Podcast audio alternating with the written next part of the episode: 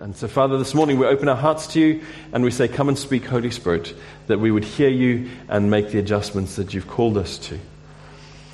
Amen. So, I always think a new year on a Sunday is a good thing, but it's also a bit odd because people have been out the night before and all sorts of other things. Not that anybody shouldn't be here because they've been out the night before, but they're holidays, and so it's one of those things that. Um, but I think it's a brilliant thing that we can come together on the first day of a, new year to worship God, to put Him at the focus and the center of everything that we do. And as we start today, the beginning of 2023, I can't quite believe that it's here already, but um, it's a day where people make resolutions, people make wishful, I don't know what you call them, thinking or plans that usually only last a few weeks. But um, uh, some make a big deal of it, some make not such a big deal of it. But I, I was reminded this week in preparing of the scripture in Isaiah chapter 43. And uh, a really well known passage of scripture, but uh, Isaiah 43, God's already reminded um, the nation of Israel of his goodness, of his sovereignty, um, that they are known and chosen by him, that they are loved. That he speaks about how he has protected them and provided for them.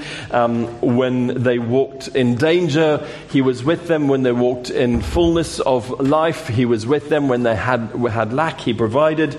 And just speaks of all of those things as you read through Isaiah 43.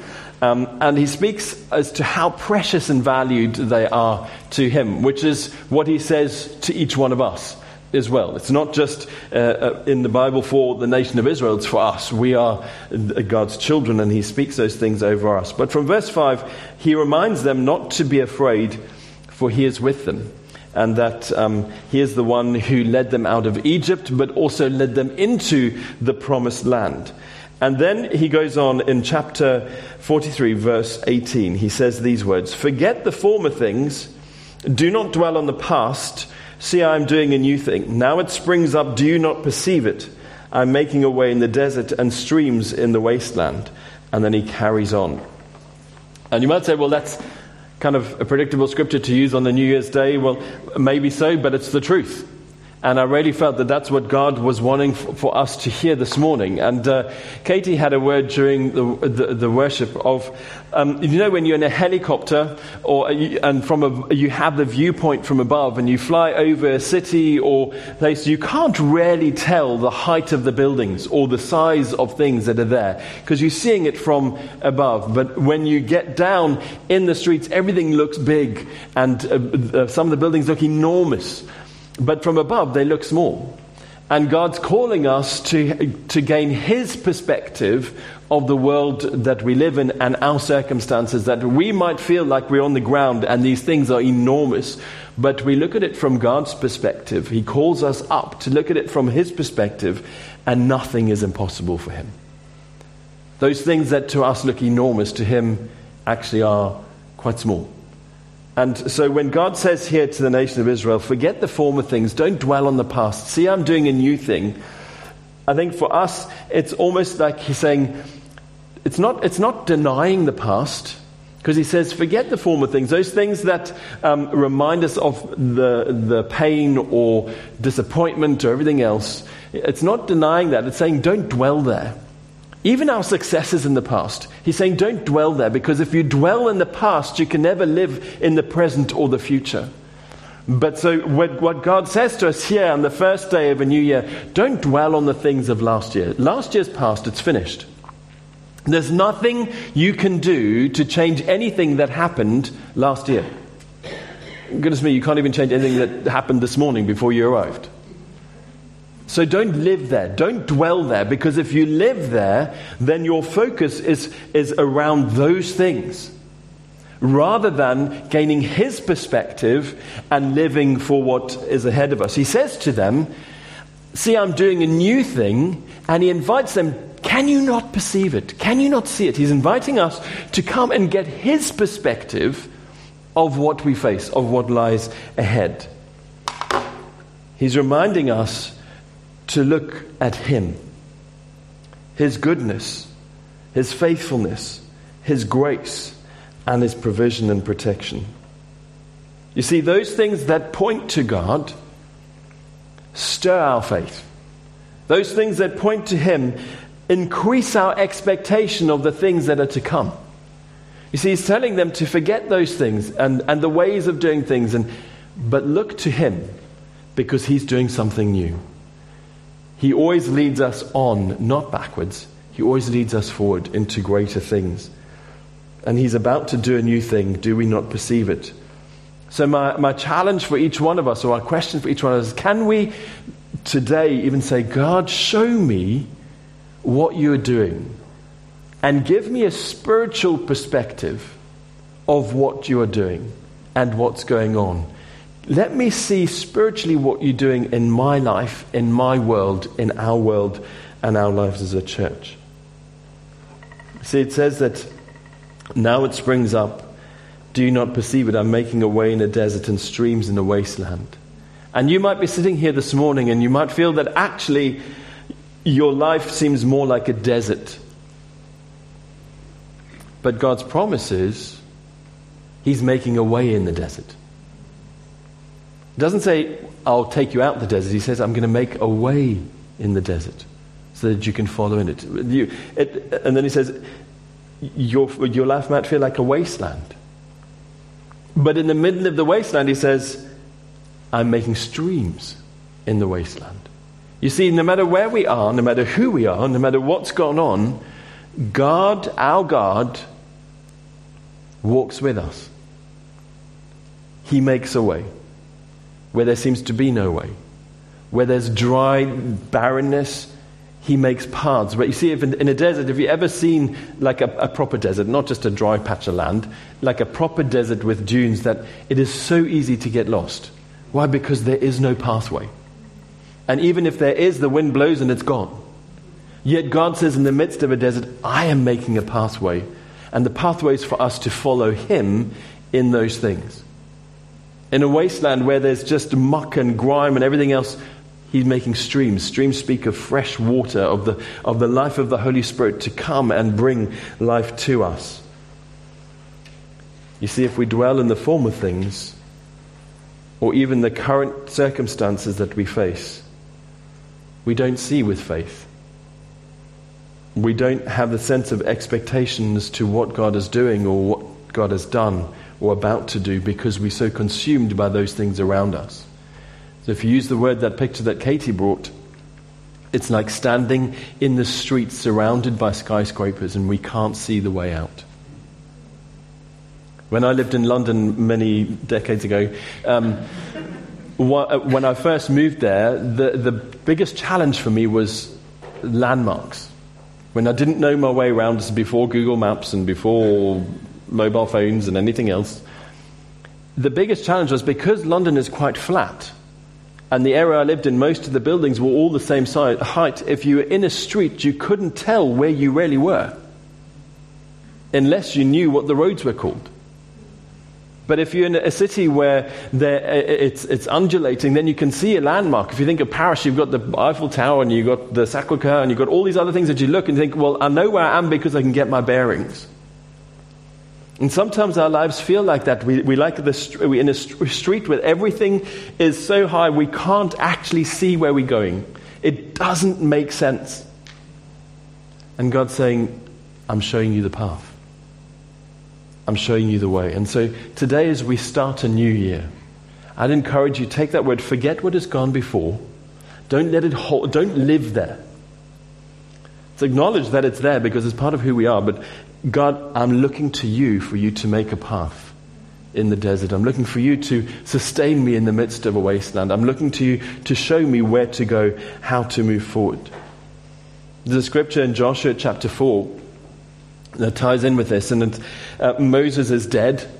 Joshua now is leading the nation of Israel. And uh, God says to them in Joshua chapter 4 that he is to get himself, is to get up and get the people ready. For a few days, they're going to be crossing the Jordan into the promised land, the land that he's given him. And he then goes on to give him instruction as to what's going to happen and how they to cross the Jordan. And the Jordan was in flood and uh, God opens, uh, and he, said, he, he, dries up the Jordan and they cross on dry ground. But God says this to them uh, in, in Joshua chapter 4 that he, Josh, uh, Josh is to take 12 men, one from each of the tribes of the nation of Israel, and as they cross the Jordan on dry ground, they are to pick up a rock or stone from the middle of the Jordan and when they cross over to the promised land, they're to erect it as a memorial to God's grace and to God's faithfulness and to God's goodness for generations to come. And it says that so that when the generations come and they ask you what this is, then you can say that is a memorial to God who opened the Red Sea and we crossed on dry ground, and He opened the, the Jordan and we crossed on dry ground. He's the God who took us out of Egypt and into the promised land. His faithfulness. And I think also this morning, the good thing for us to do is, is to, to remember, not dwell in the past, but look back and say, God, show me the memorials. Remind me of the memorials of your grace.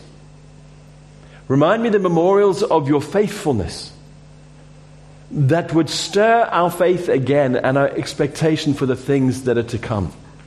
So we don't dwell in the past, but we do need to look back and say, like this, and say, God, show me your faithfulness.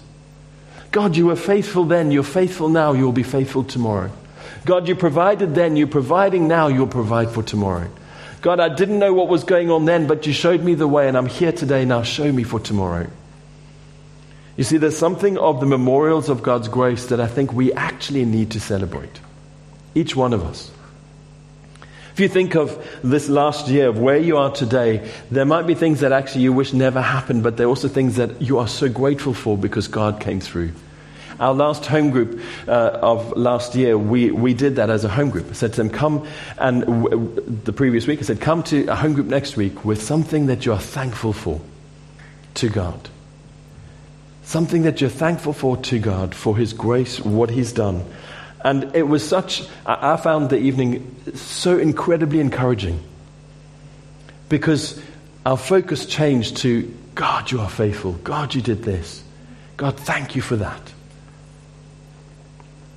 And today, as we look with God, we need to look at the memorials of His grace, His love, protection, and provision, His faithfulness to us individually, but also corporately. And I'd encourage you to write them down, speak about them. You see, there are times where often we see in Scripture where God tells the nation of Israel, like this time in Joshua, set the memorial up so that you can remind, when people ask, you can tell them. There's scripture after scripture about we will tell the good works of God to the generations to come. See, so often we can go through our lives and we see the goodness of God, but we don't give testimony to it. When people talk, they talk about the challenges they face and everything else, rather than saying, actually, let me be one who changes how I speak. Let me be one who, who mm, the first words that are out of my mouth are always the ones that point to the goodness of God and the faithfulness of God and the greatness of God, so that we give testimony to Him where He's brought us from, but also how He's made a way and where He's taking us to. With God, you see, all things are possible. Whatever you're facing at the moment, with God, all things are possible. Whatever you have faced last year, with God, all things are possible. And his, our boundaries have fallen in pleasant places, but we don't dwell on the things of the past that remind us of our failings, of our humanity, or even, or even our successes based on our abilities. But we to dwell on the memorials of God which point to his greatness and to fix our gaze on Him. And, and He's saying, Come, can you see what I'm about to do? Can you see what I'm about to Can you perceive it? God, show me. We need to focus on Him and the works of His hands. You might say, but James, you don't actually understand. You don't know what I've gone through. It's like, that's true. Could be true.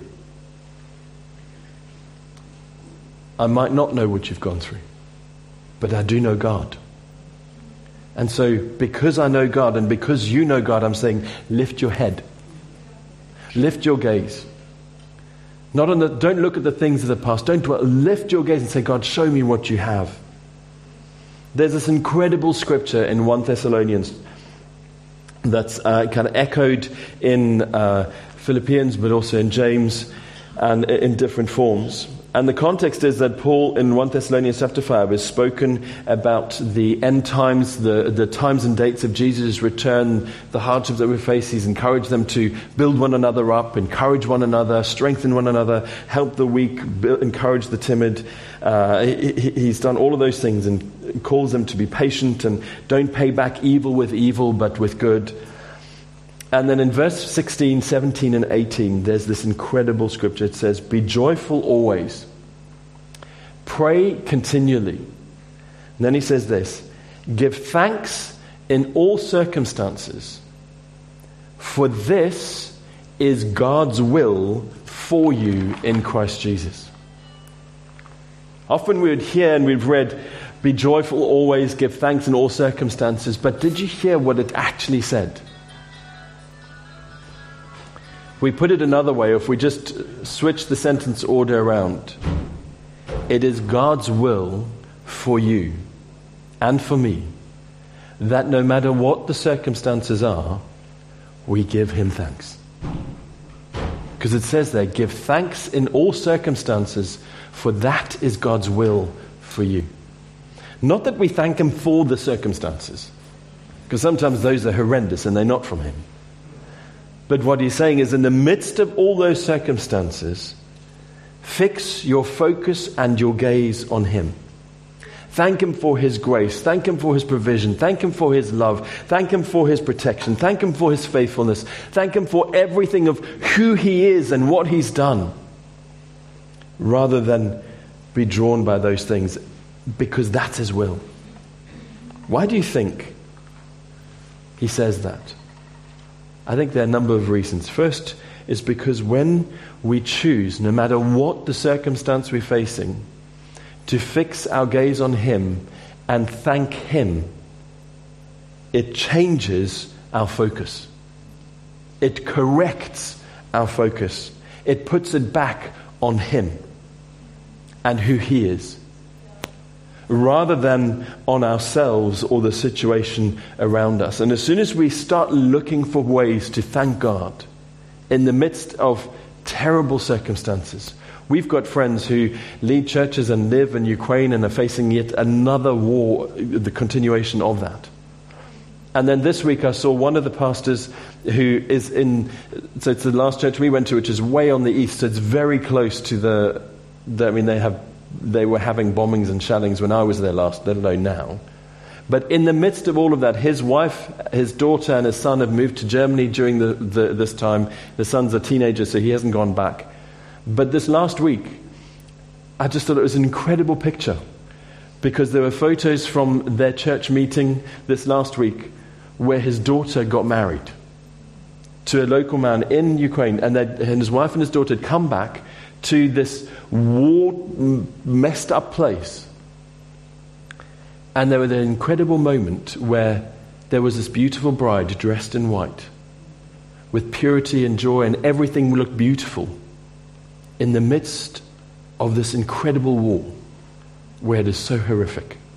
And there they're celebrating, praising, worshiping God. And I thought that's an incredible picture. That in the midst of all of this, there's still the hope and the purity of, of just that image of the bride and bridegroom with us and with Jesus. So, no matter what the situation is we face, if we fix our gaze on Him and be thankful in the midst of that, to me, that's an incredible picture of His faithfulness, of just seeing it from a different perspective. God, in the midst of those horrific things, you are faithful. There is freedom, there is hope, there is life. And if we fix our gaze on Him, we take it off ourselves and the situations around us. It gets our perspective right. The second is that it builds our faith. Because we can so often be f- faced with all sorts of things. And if we don't thank Him and, and change that attitude of looking to Him, our faith can slowly be eroded because the realities of what we face in the practical around us wear us down. But as soon as we start thanking Him, again we start focusing on Him for whom nothing is impossible. We get that perspective that Katie was speaking of, His perspective, which then puts it all back, saying, God, let my faith rise. Let my expectation rise for the things of the kingdom that you are doing, that you are going to be doing, as we seek Him who is God, for whom nothing is impossible it gives us a different uh, uh, perspective and lifts our gaze from the world around us. And then we can say, God, show me. and our expectation grows. And then we walk into what He's got for us. And probably the biggest, and my last point on this, is that it changes the attitude of our hearts and minds. And if we're honest, that is probably our biggest challenge. It is so easy when things around us are going on that we can get sucked into those things. And then the attitude of our heart and our mind start being consumed by those things. And before long, we notice how we're responding in a way that's not godly. But when we choose to thank Him, it adjusts the heart attitude for us. And we, as soon as we do that, then it goes from, God, look, I haven't got this. Why haven't you provided that? To look who I do have. And who we do have is God. And He has promised never to leave us, never to forsake us, always to walk with us. He is the one that we have. So don't let the circumstances and the current situations dictate the posture of your heart, your mind, and your faith. Let your focus be on Him. An attitude of thankfulness, of expectation, of faith that then changes our posture of living to one that is faith filled and expectant for God to move. And He has carried us so far, He won't abandon us. He, will, he has carried you. The fact that you are sitting here today is testimony to the goodness and the grace of God and His faithfulness. Why would He ever leave us? Because He's promised He wouldn't, and He is faithful and loving.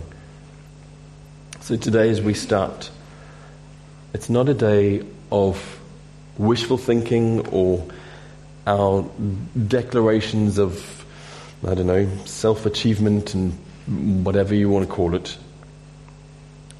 But it should be a day of thankfulness. Thankfulness to God for what He's done. Fixing our gaze back on Him and asking Him to stir our faith again for what is to come.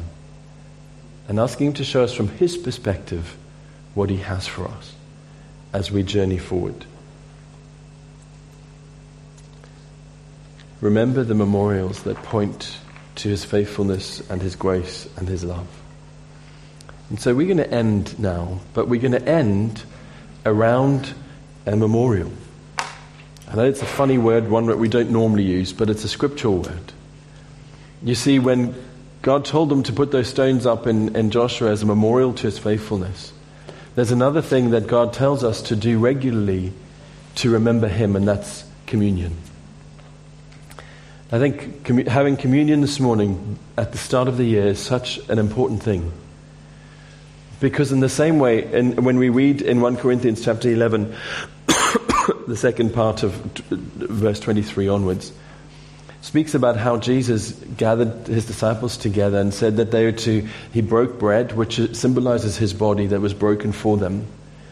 And he shared the cup, then was wine, we use grape juice as a, as a memorial to his blood that was shed for us, his body that was broken and his blood was, that was shed. And he said, Do this regularly in memory of me until I return. You see, as we come to the table this morning, it's coming remembering the memorial of what God has done. That through Jesus' death, burial, and resurrection, through the cross of Calvary, our salvation is bought. We are justified, we're reconciled with God. That's what we remember. And it should stir our faith daily that actually, because of the cross, we are forgiven. Because of the cross, we are loved and accepted. Because of the cross of Jesus, we have life. And then it's remembering today what He's done. That because of that, God, today I can walk in relationship with you. But here's the other thing He says, Do this until I come back again. You see, the table not only points to the past and the present, but calls us to fix our gaze again to the day that Jesus returns. You see, he didn't, wasn't, didn't die and get buried and left. He died, he got buried, he rose again, he ascended to heaven, and he is coming again. and that for us to be caught up with Him and for us to spend eternity with Him. So even our daily lives, as we remember by breaking bread together, it's remembering His faithfulness for what He's done, His faithfulness for what He's doing, and with expectation, the faithfulness He's coming back. See how that pattern is repeated through Scripture. But the memorials that God told them to put up in, in Joshua was to show, which is a whole picture of our salvation, that God brought them out of Egypt through the Red Sea. He didn't leave them there, He took them into the promised land. So as we start this year, we can start around the table. Remember God's faithfulness, His grace, His mercy, His love for what He's done, for what He is doing, but with expectation God, what are you doing this year ahead? Show me, because we eagerly await your return for us to live with you for eternity. I'm going to pray. Then, Ella, if we can just put some music on in the background. And then, uh, I'm aware that some people do communion differently, but we've got juice and we've got bread. In your families or with, uh, in commun- uh, communion is to be done in community. So, with those around you, why don't you take some bread and juice and break bread together? And I'd encourage you, as you pray together, why don't you just share one thing that you are thankful and grateful to God for today with those that you have communion with? So that today we can celebrate not just what, what we do around the table, but also, God, I acknowledge that you've done this for me. I'm expecting for what is to come. Can we do that? I'm going to pray, then Ella will put the music on and we can do that. Father, I thank you that you don't leave us nor forsake us, but you walk with us. Thank you for everything that you've done in each one of our lives this year. Thank you that through the darkest times, you are the light that's guided us. Through the times of lack, you're the God who's provided. Through the times of danger, you're the one who's protected. God, I ask that today, as we fix our gaze on you, you would help us to see not only our lives, but everything in the world we live in from your perspective. That our, our view would change, our expectation would increase, our faith would be enlarged. And God, we choose to walk your way, being led by you. And Father, we say you're doing a new thing. Can we not perceive it? Lord, this morning we ask that you show us that we would be able to perceive it.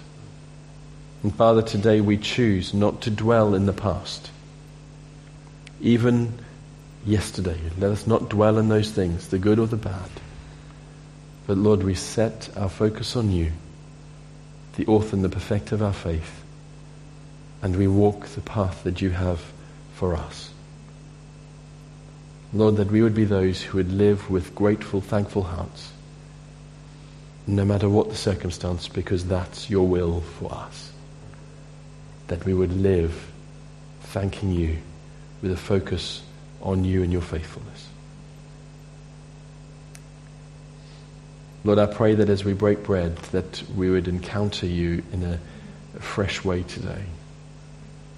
Lord, that those that are sick would be healed those that are in despair would find hope.